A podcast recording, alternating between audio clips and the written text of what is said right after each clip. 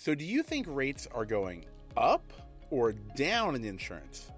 I often get questions like, hey, how come my client's rate hasn't gone down? I mean, they haven't had a claim in three or five or 500 years, whatever the number is.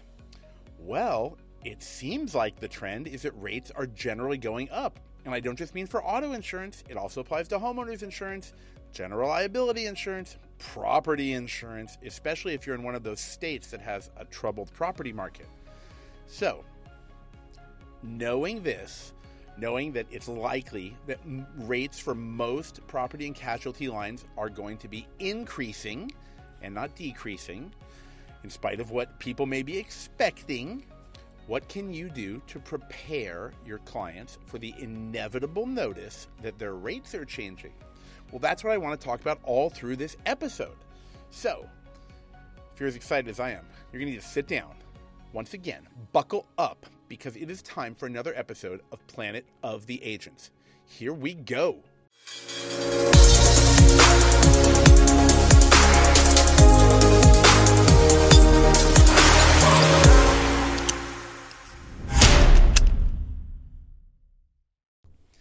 Hello, everybody. It is your host here, Dave Baker, with Planet of the Agents. Now, as always, a quick reminder that you should make sure to click that little like button and the little bell so you'll be notified every time I put out a new episode. Whether you're watching here on the YouTube show or if you are listening to the podcast, you probably got a little heart, a little thumbs up, a little subscribe button, a little automatic download button. Click the one that you have on your screen so you'll be notified every time. Now, of course, if you want to find the YouTube channel for the first time and you're coming from the podcast, just head over to planetoftheagents.com. And there, of course, after you subscribe to the newsletter, you will be able to view the link to the YouTube show. Okay, now, enough of the formalities. Okay, there's one more thing. If you do want to reach out to me, you do want to contact me, if you're watching on YouTube, drop a comment below. Of course, go to planetoftheagents.com and click the contact button, right? Then you'll be able to reach out to me. I love to get your comments, your stories, your questions. Seriously, some of these stories I've heard are incredible and uh, it's very interesting. And I, I love it because it gives me more ideas for things I can talk about during the show. All right. So, what are we going to talk about today? We are going to talk about the inevitable notice of a rate increase.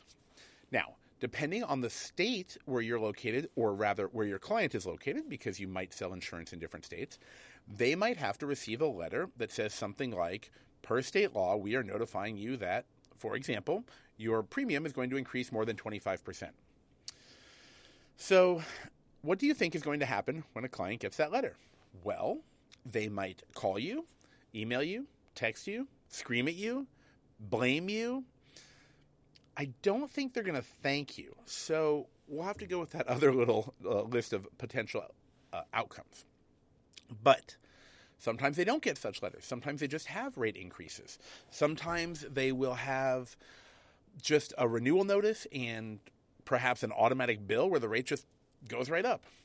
Recently, I was talking to someone who told me a story about how his direct writer had increased his premium to $920 a month give or take a few dollars. It's somewhere in that range. This was for his auto insurance. He's one person with one vehicle, and he said he had driving activity and accidents and such. But to him, that increase was so incredible that he told me that he might not be able to afford to keep his car anymore, and he didn't know what he was going to do at all. I, how, how was he going to live beyond his neighborhood? Uh, fortunately, he was able to find something from a different carrier, but more importantly, from an agent, right? So that was great. He went to an independent agent, and what happened? That person shopped it around and helped find something that met what he was looking for. So that's a really positive story. Okay, but what can you do? So, well, you have a few options, right? First of all, you could do nothing. Sometimes you have to ask yourself that question What if I did nothing? What would happen?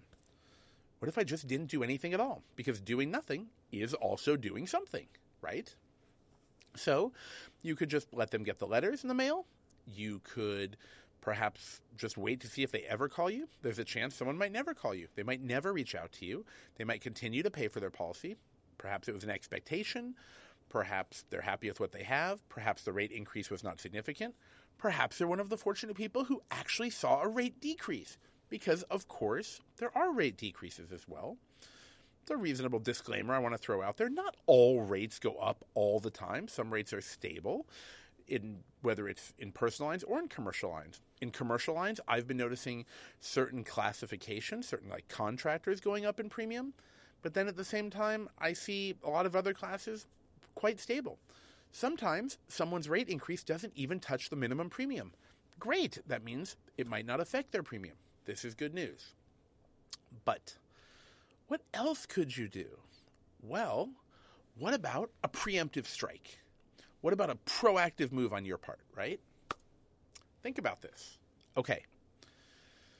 In personal lines or carriers where you have direct access to their systems, right? Meaning probably not surplus lines, probably not something where you're awaiting a quote or something that's like brokerage business where you're awaiting a response from an underwriter or an update from them. Perhaps your carriers would let you run a report of forthcoming rate increases. I have seen this before. I know that carriers, some of them do offer this. You can get some sort of report or some some kind of output or some kind of list of the upcoming rate increases.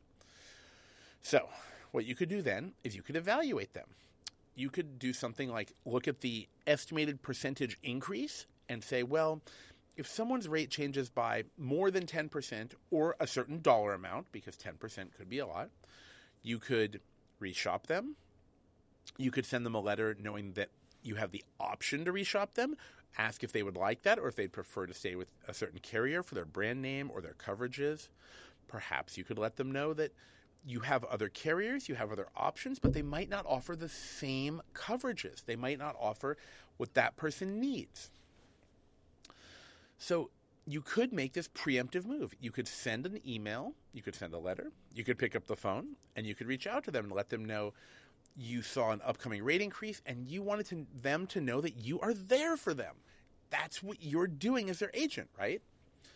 Now, does that mean you want to reshop every policy that has a change or increase? Not necessarily. That's a lot of work remarketing all those policies. One thing you could also do is you could reshop them first. So, what I mentioned before was first you could offer to reshop somebody. Now, depending on the software that you have or the type of business that you're quoting, you might be able to simply get a quick requote, right? Maybe it's uh, an ice cream store, and you could just get a quote from two companies additionally really quickly. Maybe you like to quote 20 companies. So there's a couple different options. One, here you could requote them and say, well, we, we already shopped your insurance. We want to let you know that we're taking care of you and that we have done what we can and we haven't been able to find anything better. Or we have found something better, but the coverage might be different. And by better, I mean better in price, meaning a lower price. So we shouldn't actually say that it's better because the coverage might not be better. So, and of course, I want to give this disclaimer. I we have to say things like this. Better has different meaning to different people. Some people are price focused. Some people are coverage focused, right? And in all of these examples I'm giving, when I'm telling you things you could potentially write to someone, that's all it is. You could write these things, but you should craft a nice letter that you could use as a template that you could send to different customers. Okay. So what you can do, uh, like I said, is you could you could reshop it and then reach out to the customer proactively. You could send them a letter, or text, email, whatever you want to do telling them that you have the option to do that, and as their agent, you could do that. Once again, showing the value of having an agent rather than going with a direct writer that only offers one company. Would it hurt to mention that? Maybe not. Maybe you could mention that. Okay, now you could also do nothing. We've talked about that. You could also just wait for them to contact you. Now, in some cases, I have found that some people think that their agent does not have another option for them. So that can be a problem. So, what could go wrong in this situation? If your customer does not think you have any other options, even though you might have 50 markets, well, they might get that letter directly from a carrier. They might see their new rate. They might get a notification of a new payment plan that they were not expecting. And then what would they do? They might just start calling around They could use this new thing called the internet. I know a lot of agents out there aren't familiar with the internet, but the internet is a place where people go and get quotes instantly while you take your sweet time getting back to them. I say that partially jokingly and partially seriously because, well, here's the thing. Sometimes agents just take their sweet time getting back to somebody. Sometimes it just is a lot more work for you, and you're bombarded, and direct writers and the internet have huge staff or automation that you don't have. I get it. But when you have an opportunity for the, the rapid quote and you can deliver a response to people, it's great to deliver a response. For me, I think something that's important is letting people know that you're there for them, that you care about them, that you're thinking about your clients, that there is a value to having an agent like you, right? And one of the values is that you can shop tons of carriers as needed. Sometimes people will say something like, "What if I go with one of those those bad companies?" And I think what they're trying to say is like a non-standard company. But you might need to explain to them that, for example, in this situation, they're with a preferred company, right? They're with a highly rated preferred company that you would buy your own auto insurance from or your own general liability from. And they want to find some sort of non standard company you might want to explain to them that the non standard company, in fact, does not have better rates than the preferred companies in many cases, and that the coverage is more restrictive. That is something that I think people should talk about more and more. What you see on the declarations page is not the full policy contract. And I think that that is, again, the value of an agent. And you know, it's important to be well educated on all of the products that you sell.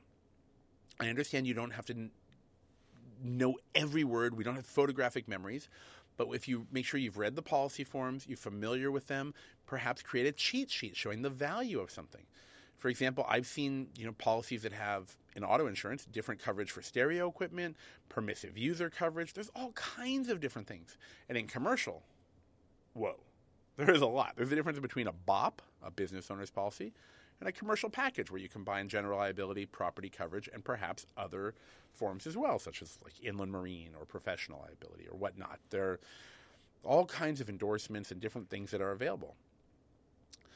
The world would be so easy if we all just sold little, like, or big policies that, that are just easily quoted online, have as much coverage as possible at the most competitive price. But unfortunately, that's not exactly how it works. So I know there are also some markets, particularly those of you dealing with property on the West Coast right now in California. I just constantly hear about it and the struggles, and I feel for you. On the other side, you have uh, the East Coast, the Gulf area, the Atlantic seaboard. I hear about wind, I hear about hurricanes. I hear about exclusions, people pulling out of the market. I hear you. And you know what? For those of you who are not on the coast, don't forget places like Oklahoma, places that are referred to as Tornado Alley, they have issues too. If you're in the south, like, you know, again, Louisiana, along the Gulf, they have issues. It's it's tough, and I don't feel like in the near term it's going to be getting any easier. I mean, let's be realistic. Insurance companies are in business to make money, right? They're that seems like it would be a logical goal. I mean, Milton Friedman has mentioned this before. If you're not familiar with Milton Friedman, you should look that up about economics. And what he said was the number one goal or the primary goal of a business. At the same time, insurance companies, I feel, want to help people. Uh, insurance agents, I feel like you really want to help people. I feel great when I see someone and I know that I've helped them. It, it, it's enjoyable. It, that's the rewarding part of the industry. Making money is cool. It's great. Lets you get nifty things. But uh, the helping people part feels really good too. And I think that is just invaluable. Okay, so I want to hear more about uh, what you think about the situation in the market and what you're going to do to help your clients so that you can retain them, right? Because it's easier to retain a customer, generally speaking, than to get a new customer. So, what are you going to do? Well, of course, you're going to drop a comment below if you're watching on YouTube. If you're a podcast fan, well, then reach out to me. Send me an email by going to planetoftheagents.com and contacting me. I cannot wait to see what you have to say and let me know if you want me to talk about something else during the show. Now, before I let you go, you know what you have to do. You've got to make sure you're subscribed and you've got your notifications checked. Okay, everybody. I cannot wait to see you in the next episode. I cannot wait to hear from you. So get out there, keep selling, keep growing, and keep retaining those customers. All right, everyone. Take care.